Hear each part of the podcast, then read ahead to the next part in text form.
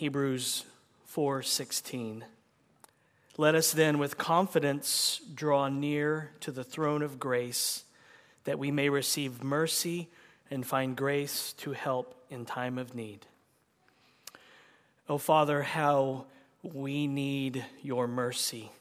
We sin every day. We fall short of your command to love you with all of our heart and soul and mind and strength. We are lukewarm in our affections. All our motives, even at their best, are mixed. We murmur. We are anxious about tomorrow. We get angry too quickly. We desire what ought not be desired. We get irritated at the very attitudes in others that we ourselves displayed five minutes before. If you do not show mercy to us, we are undone. Oh God, let us see the mercy of Christ and savor it for what it is. Grant us power to comprehend his love. Incline us to read and ponder the stories of the mercy of Jesus in the Gospels. Let us so admire what he did that we imitate him. But let it be much more than external imitation. Let it come from the heart where we have been broken for our sin and where we have come to cherish mercy and live by mercy and hope in mercy and long for mercy. Make the mercy of Jesus the greatest beauty of the Savior in our eyes. Let us behold and beholding become like him and bend this taste for mercy outward so that we show it. Make us full of his mercy that we might show mercy. Fulfill in us the command to do justice and love mercy. Let us love showing mercy. Make it so much a part of us that it is who we are. So unite us to Christ that his mercy is our mercy and our mercy is a presenting of Christ. He is all we have to give in the end. Glorify His mercy, Father, in our faith and in our patience. And thank you. Oh, thank you for Christ and your mercy to us in Him. In His name we pray. Amen. Everybody is afraid of something in life. We all have some fears. What are you afraid of?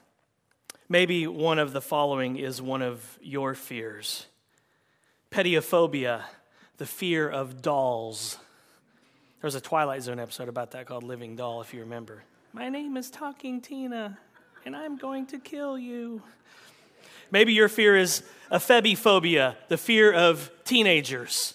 Obviously, Pastor James does not have that fear, but uh, some people do ataxophobia, the fear of disorder or untidiness.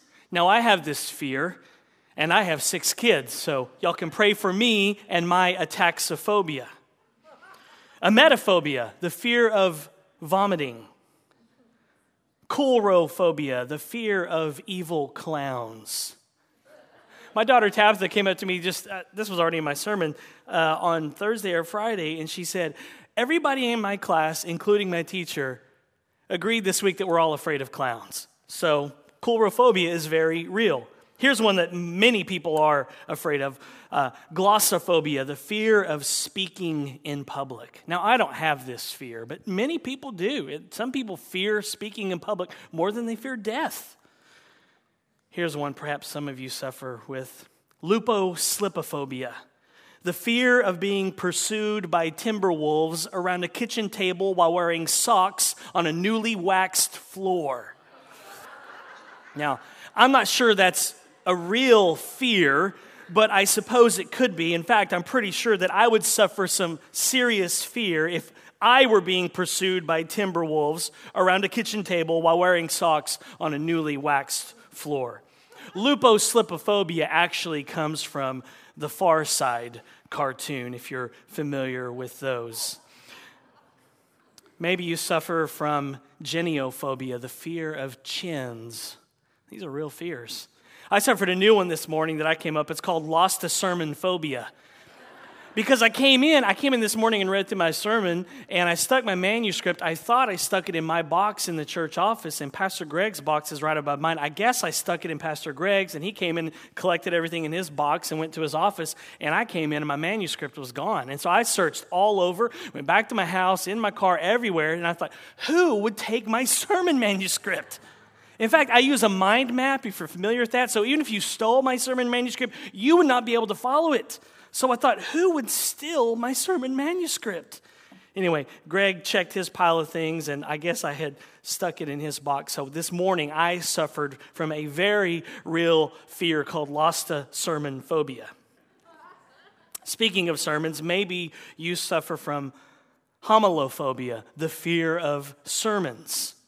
Now, I hope you don't suffer from homilophobia because you're listening to a sermon right now that is based on a sermon the book of Hebrews. The book of Hebrews is a sermon by a pastor to a group of churches. And so if you suffer from homilophobia, you're getting a double whammy today because you're getting a sermon about a sermon.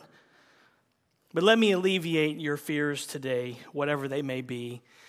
Whether it's the fear of sermons or the fear of tomorrow or the fear of being pursued by timber wolves around a kitchen table while wearing socks on a newly waxed floor, whatever your fear is, I have some good news for you this morning. Some good news for your fears, and it's this God welcomes you into his presence where he has mercy and grace waiting for you.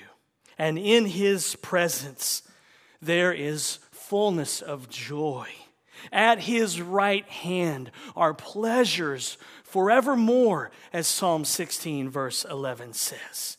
So if you are a Christian, you don't have to fear God. If you are a Christian, you don't have to fear God, meaning you don't have to be afraid of God anymore because God's not mad at you. Christian, if you are a Christian in union with Jesus Christ, God welcomes you into his presence where he has mercy and grace waiting for you. He welcomes you into his joy, he welcomes you into his eternal pleasures. And because we, as Christians, as disciples of Jesus, because we are in union with Christ, we are no longer commanded to keep our distance from God in fear and trembling. God actually beckons sinners like us into his presence to draw near with confidence. We can go boldly to the throne of God and it's not like the floor around God's throne has been recently waxed and we happen to be wearing socks as we approach Him. It's not like Jesus says, Come unto me, all you who labor and are heavy burdened, but watch out because the floors have been waxed and I notice you're wearing socks. That's not what Jesus says to us. We can go boldly to His throne. Unfortunately, I think that's how many Christians approach God like they're wearing socks on a newly waxed floor. But that's not the picture in the book of Hebrews. We, sinners, can approach a holy God boldly and with confidence. Imagine that. You can march right into the white hot presence of the triune God, Father, Son, and Holy Spirit. You can march right into the white hot glory of God without fear, all because of Jesus. You have access right into God's presence because of Jesus. And what's waiting for you there? Mercy and grace. Mercy and grace are waiting for you at God's throne. And so, our big idea today is simply this barge in. Because of Jesus, we can barge right into God's presence even after we sin. We can barge in immediately. Why? It's because of the blood of Jesus. His blood has cleansed us from all sin. As Jerry Bridges says, it is not our contrition or sorrow for sin it is not our repentance, It is not even the passing of a certain number of hours during which we feel we are on some kind of probation that cleanses us. It is the blood of Christ, shed once for all on Calvary 2,000 years ago, but appropriated daily or even many times a day, that cleanses our consciences and gives us a renewed sense of peace with God. When we sin, when we blow it, we don't have to wait to approach God. God doesn't stick us on probation for a few hours. I think that's how many of us think. We think we must, I must stay away from God. I just indulged in that sin. I just said that, did that, thought that, whatever. And I must stay away from Him for a while. There needs to be this time and distance between me and God. And then maybe His heart will warm to me again. And, and then I can approach Him and come into His presence. But that's not true we can barge in. We should barge in right after we sin. We don't have to make an appointment, we don't have to sit in the waiting room. We can barge right into God's presence. And guess what's waiting for us when we barge in? Mercy and grace. Mercy and grace are exactly what we find when we approach God's throne. And because mercy and grace are awaiting us at God's throne, and because God is on his throne and he invites us into his presence, then anytime we bask in God's presence, that is our highest moment. Anytime we spend time with Jesus, that's our highest moment in life. Anytime you and I get away from the clamor of this world and we go to Jesus, our great and merciful and faithful high priest, that is our highest moment.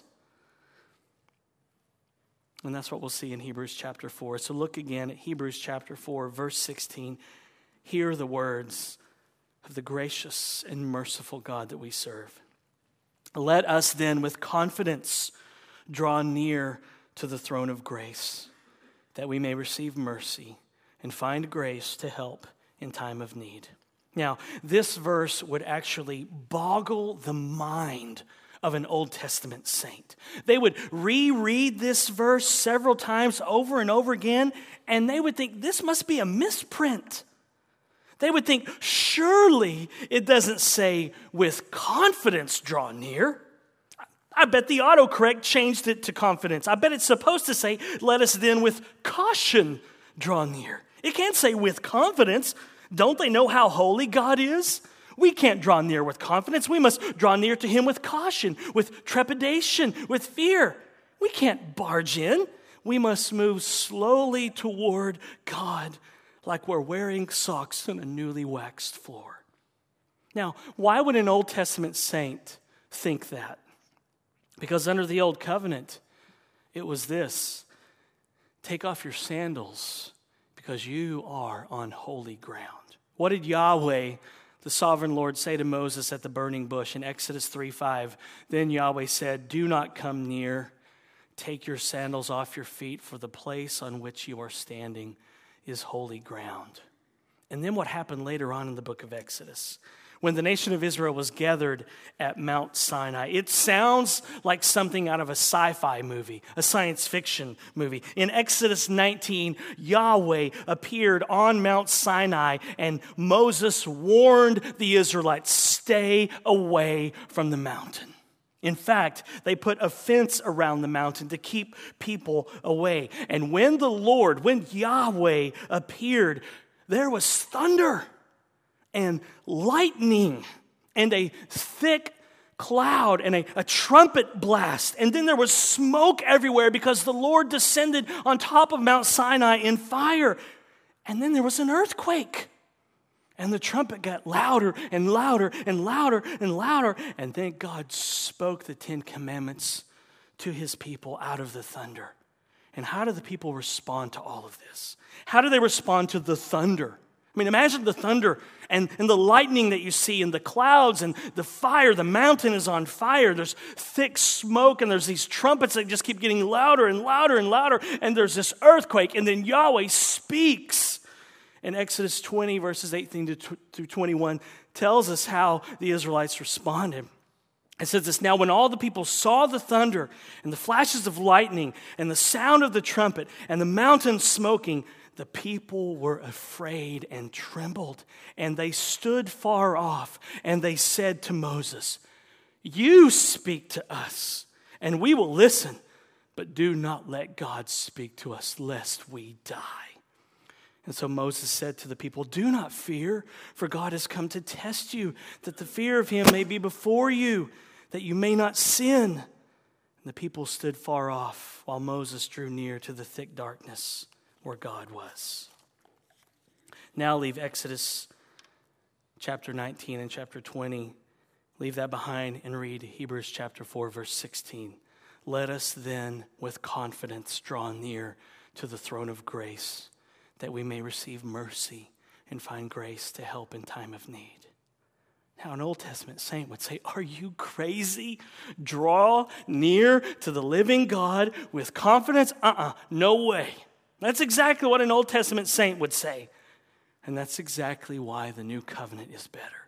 That's exactly why Jesus is better. We don't have to have Moses represent us. We don't have to have some Aaronic high priest represent us. We don't have to stay away from the mountain. We don't have to send Moses into the tent of meeting and have him put a veil over his face when he comes out because the glory of the Lord is too much for us to handle.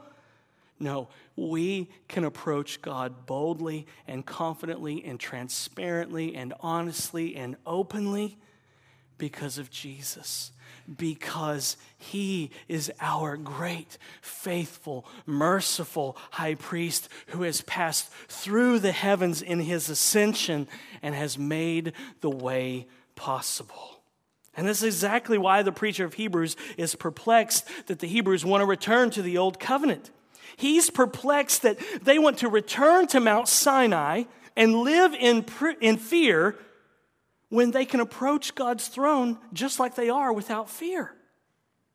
Now, let me say something here about the fear of God. Of course, we don't come flippantly into God's presence. If you think for a minute that you can approach the holy God of the universe flippantly, then you haven't read your Bible enough. Hebrews 4:16 doesn't say, "Let us then flippantly draw near."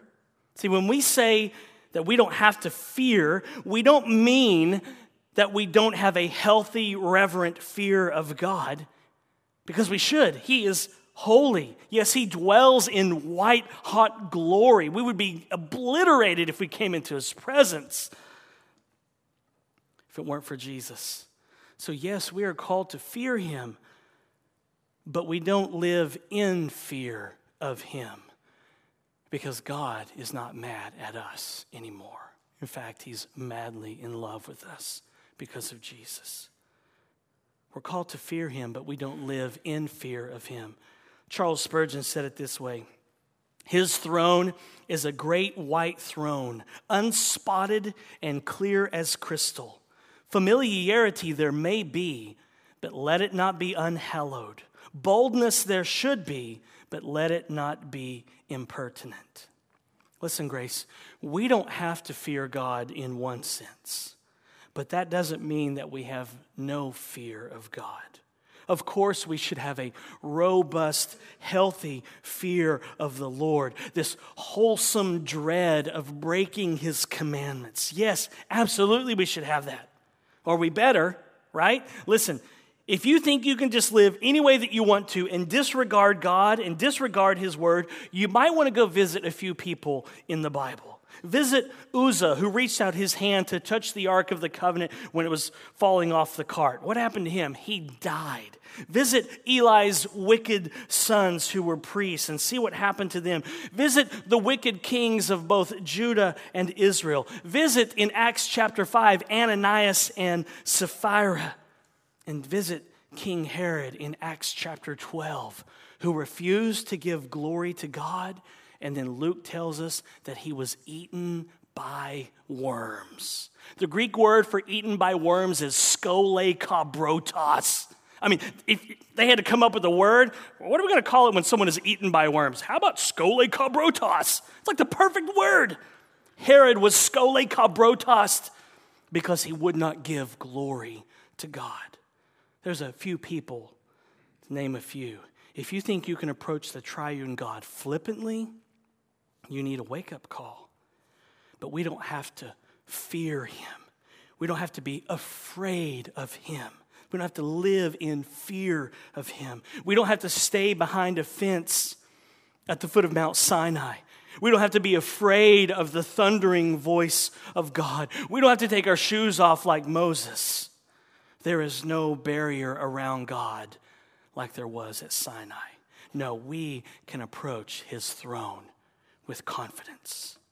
We don't have to approach God like the floors were recently waxed and we're wearing socks. No, we can approach him confidently. Why? It's because of Jesus. Because Jesus is better, because God has now spoken to us in His Son, and because we are covered with His righteousness, and that gives us access into God's presence. We are covered with the righteousness of Jesus as we approach God. And what is Jesus wearing as we approach Him? He's wearing the gospel.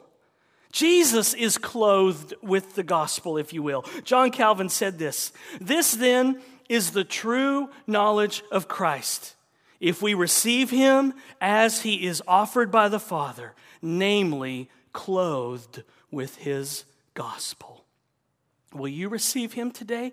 Will you receive Jesus? God the Father offers you his Son who is clothed with his gospel. Will you believe today?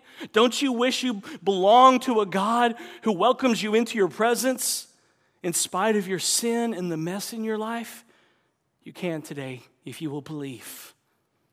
The Hebrews were in danger of not believing. We saw that several weeks ago. They were in danger of falling away, they were in danger of unbelief. They were experiencing gospel amnesia and they were forgetting the good news that they had heard, and it was wreaking havoc in their lives. And this is exactly what happens when we don't preach the gospel to ourselves. Oh, the troubles that come into our lives because we don't remember the good news of the gospel. John Owen said, Unacquaintedness with our mercies, our privileges, is our sin as well as our trouble.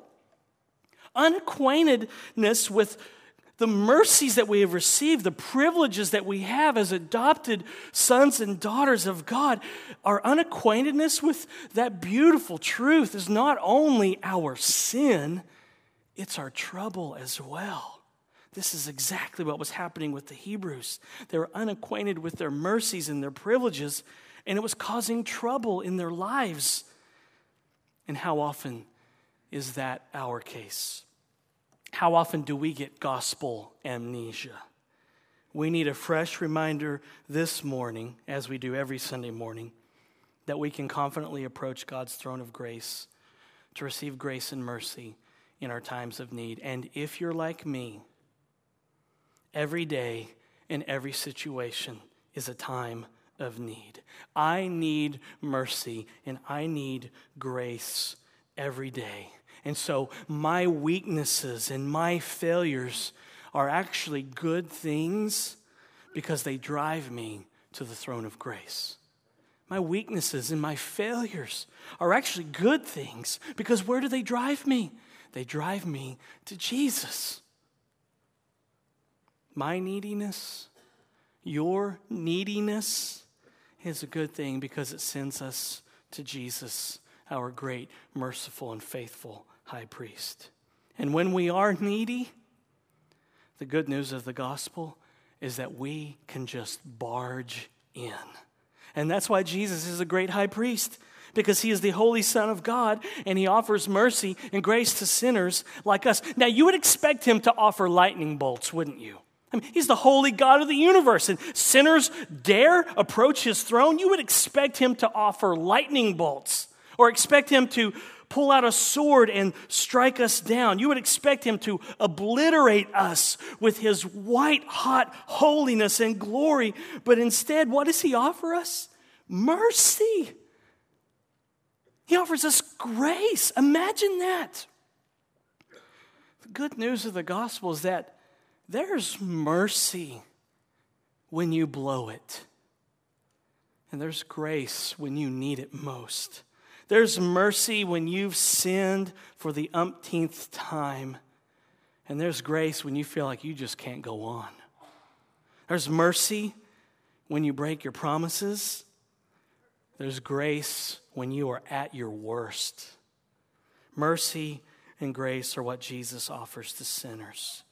Mercy is when God doesn't give us what we deserve, and grace is when God gives us what we don't deserve. Imagine that we approach his throne and we deserve eternal death and damnation and condemnation.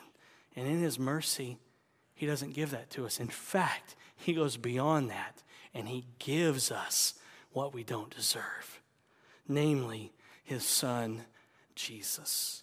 The staggering thing about God's mercy is that it comes and it chases you down like a warrior, but it doesn't exact vengeance.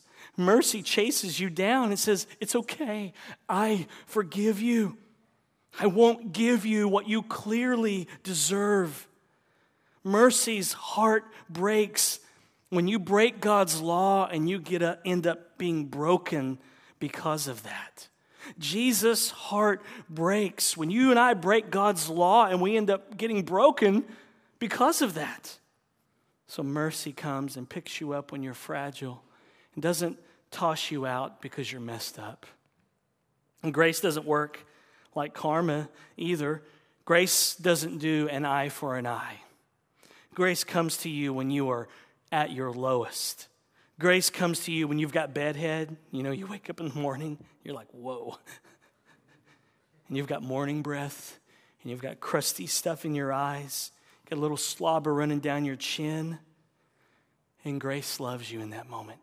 Grace embraces you in that moment. As Bono sings in the U2 song, Grace, grace finds beauty in everything. Grace makes beauty out of ugly things. The good news of the gospel is that God comes down to the broken. Jesus comes down to broken people who cannot lift themselves up. He leaves his holy mountain and he comes down to rescue us, to redeem us, to do for us what we could not do on our own. So grace pursues us, grace chases us down, grace seeks the down and out. Grace loves to love the unlovable. As Preston Sprinkle says, grace is more than just leniency and unconditional acceptance. Divine grace is God's relentless and loving pursuit of his enemies who are unthankful, unworthy, and unlovable. Grace is not just God's ability to save sinners, but God's stubborn delight in his enemies, yes, even the creepy ones. Grace means that despite our filth, despite the sewage running through our veins, despite our odd addiction to food, drink, sex, porn, pride, self, money, comfort, and success, God desires to transform us into real ingredients of divine happiness. God doesn't just want to save us, He actually wants to be with us. He doesn't just love us, God actually likes us. So God removes his royal robes and he steps down from his throne. Grace seeks out people like us who could never climb up or even stand in God's presence. Grace seeks out those who could never approach God's throne of grace. That's what grace does. Grace reminds us that God doesn't merely save his enemies, he stubbornly delights in them. Isn't that amazing? Grace doesn't sit on the mountaintop and tell sinners, climb up and get grace if you want it. Grace doesn't do that because grace cannot be earned. Grace doesn't just beckon sinners, grace moves down to broken sinners who can't move. Grace seeks out the down and out and then lifts them up. Grace descends down to save the down and out. But grace doesn't just save us, grace pursues us all the days of our lives. Grace aggressively pursues and then stubbornly delights in us all of our days. That's why the gospel's good. That's what the gospel means good news, because this is good news. Only God could come up with good news like this. Brennan Manning said, My life is a witness to vulgar grace, a grace that amazes as it offends, a grace that pays the eager beaver who works all day long the same wages as the grinning drunk who shows up at 10 till 5. A grace that hikes up the robe and runs breakneck toward the prodigal, reeking of sin, and wraps him up and decides to throw a party. No ifs, ands, or buts. A grace that raises bloodshot eyes to a dying thief's request Please remember me, and assures him, You bet.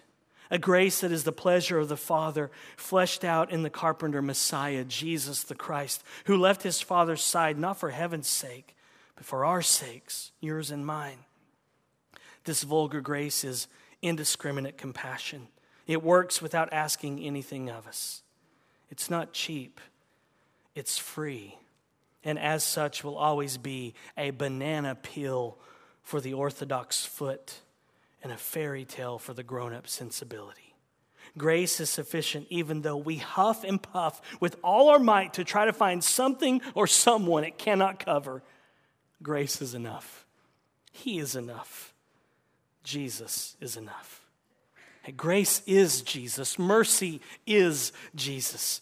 Grace and mercy are not abstract theological concepts. Jesus is grace. Jesus is mercy. And Jesus is who you find when you barge into God's presence. The reason there is fullness of joy and pleasures forevermore at God's right hand is because of Jesus, because Jesus is at God's right hand. That's why there's pleasures forevermore, because Jesus is there. That's why there's fullness of joy at God's right hand, because who's at God's right hand? Jesus is our great and merciful and faithful high priest, is there. And those who have been floored by this amazing grace, they can't help but keep seeking his face. Those who have been floored but God's grace can't help but keep on seeking his face. Those who know just how messed up they are, they just can't let go of the God of grace. I'm not going to let go of him. I'm a mess and he loves me and delights in me. I am not letting go of him. Those who know just how sinful they are, they just can't seem to let go of the gracious God of Hebrews 4:16. So there's grace to forgive you today. There's grace to restore you today. There's grace for whatever it is that you're going through right now. Wherever you find yourself today, there's grace for that. Whatever situation you find yourself in, there's grace for that. Whatever need that you have, there is a throne of grace that you can barge in on. Listen to the promise again. And this is now our sixth time in our entire service to read Hebrews 4:16. Listen to it again. Let us then with confidence draw near to the throne of grace that we may receive mercy and find grace to help in time of need. Whatever is going on in your life right now, there's grace for that. God's grace is there to help you and to sustain you and to strengthen you and to hold you up.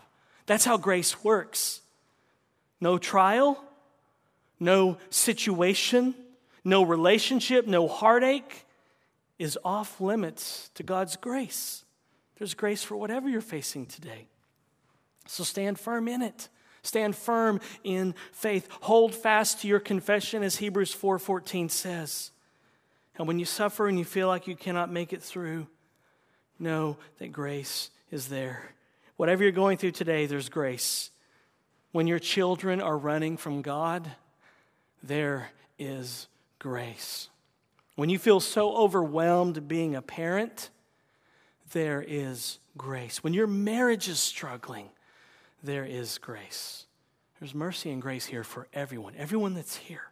Mercy and grace available to sinners like us. So please understand this about God's mercy.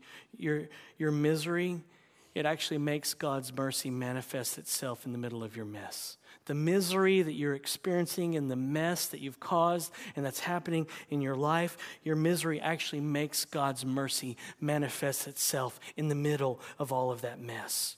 Your pain and your sorrow arouses God. It gets, gets his attention. He sits up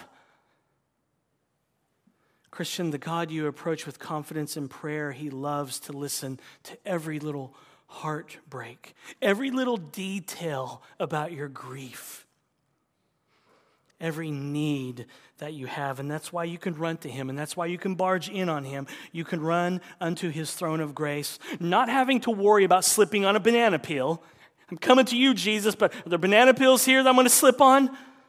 you can go and you can run wild and you can run free and pour your heart out to your Father.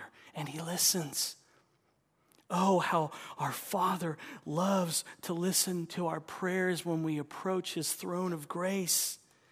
And God doesn't treat His children's prayers the way that we typically deal with some user agreement. Let me ask you this morning do, do any of you really read all of the iTunes user agreement and terms and conditions when it updates? No, you just lie, don't you? You lie like all of us. And you click, I acknowledge that I have read and understood the user agreement, and you just move on with life, don't you? Liars. I'm in that group with you. God doesn't do that with your prayers. He listens and He reads every little detail, every little paragraph, every sentence, every word, every verb, every subject, every syllable. And he listens to every cry and to every moan and every muffled word and every unintelligible sound. When you pray and cry like this, and you're just, you, you're not even saying words, just he listens. And when you're sobbing like a baby, and your pillow is soaked from your tears, He listens and He understands. He listens and He understands when you are crying and praying and pouring your heart out. That's mercy. That's grace. That's Jesus. And that's how Jesus works. That's the God of Hebrews 4:16 your high priest Jesus, your great, faithful, and merciful high priest. Now, you may get tired of talking to God, but he never gets tired of talking with you. Jesus never gets tired of your prayers. He doesn't see you coming, he doesn't see you approaching his throne of grace and duck down another aisle. We do that, right? Know, I just got to go to the store and grab some milk. I'm just going to throw a hat on. I don't have any makeup on. Just threw some sweats on. I'm just going in and getting the milk and coming out, and you see someone you know, and what do you do? You duck down another aisle, right? Or maybe you look normal, and you see someone, and you're like, I don't want to see them, so I suddenly need to go down this aisle. We do that, don't we? To avoid people? Jesus doesn't do that with us when he sees us approaching. Our prayers, they actually please him. Our prayers actually delight his heart. They bring him pleasure. Proverbs 15 8 says, The Lord abhors the sacrifice of the wicked, but the prayer of the upright pleases him. Your prayers and my prayers, however weak they are, however juvenile they are, whatever they are about, they bring God pleasure. It brings God tremendous pleasure when you draw near to his throne of grace and you bring your needs to his attention. It brings him tremendous pleasure when you approach his throne of grace and you just dump all of your junk out, out to him. Think about that grace. That ought to make you want to pray. And doesn't this happen with our kids? Don't our kids do this with us? When one of your kids just crawls up on your lap, doesn't it bring you joy? It does me. Not all the time, but it usually does. Because I have this chair that I read in, and it's this old vintage chair with, with a high back, and it kind of looks like a throne. And, you know, here I am sitting on my throne. I'm the king of my house in my little throne. And that's where I love to sit when I get off work, and that's where I love to sit and drink my coffee and read my Bible. And every time I do that, one of my kids will come up and just crawl up in my lap. And they don't warn me. They have no regard for me taking a sip of hot coffee as they cannonball into my lap. And so coffee goes everywhere. And they have no regard for me underlining a sentence in one of my books. So they jump in my lap and my underlining goes vertical. And that bothers me because I'm a sinner and I suffer from OCD and I want my books underlined neatly. And so sometimes, sometimes it bothers me when they barge in, but not every time. Most of the time, normally, it just warms my heart. I just love it when they just barge in with no reservations and just want to sit in my lap and be loved. It brings me pleasure. And that's how it is with our Heavenly Father. It pleases God. It brings him pleasure. It delights him. It brings joy to his heart when his children just barge right in and climb up into his lap.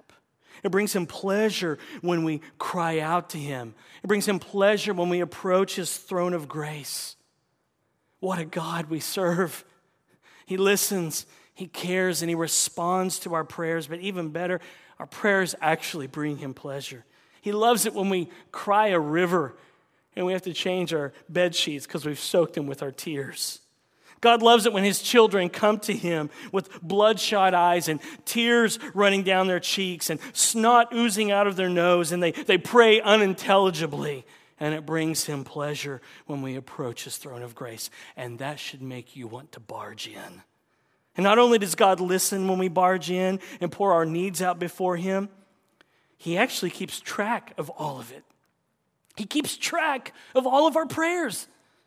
God is actually keeping a journal of all the things that you suffer, all of your misery, all of your pain, all of your heartache, all of your tears, all of your needs, all of the things that you bring to his throne. He keeps track of all that, keeps inventory.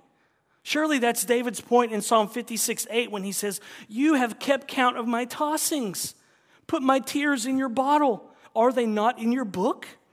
Every time you cry out to Jesus, every time you pour your heart out at his throne of grace, every time you suffer injustices because you belong to Jesus, every time you have a need that you bring to his attention, Jesus writes it down in a book. He keeps a journal of all of your late night tossings. He collects your tears in a bottle. He keeps track of all of your needs. So there's mercy and grace for every need. And it brings God pleasure when we alert Him to those needs. He loves it, He enjoys it. God loves to see you come to Him through His Son Jesus, your great high priest, and bring your needs to His attention.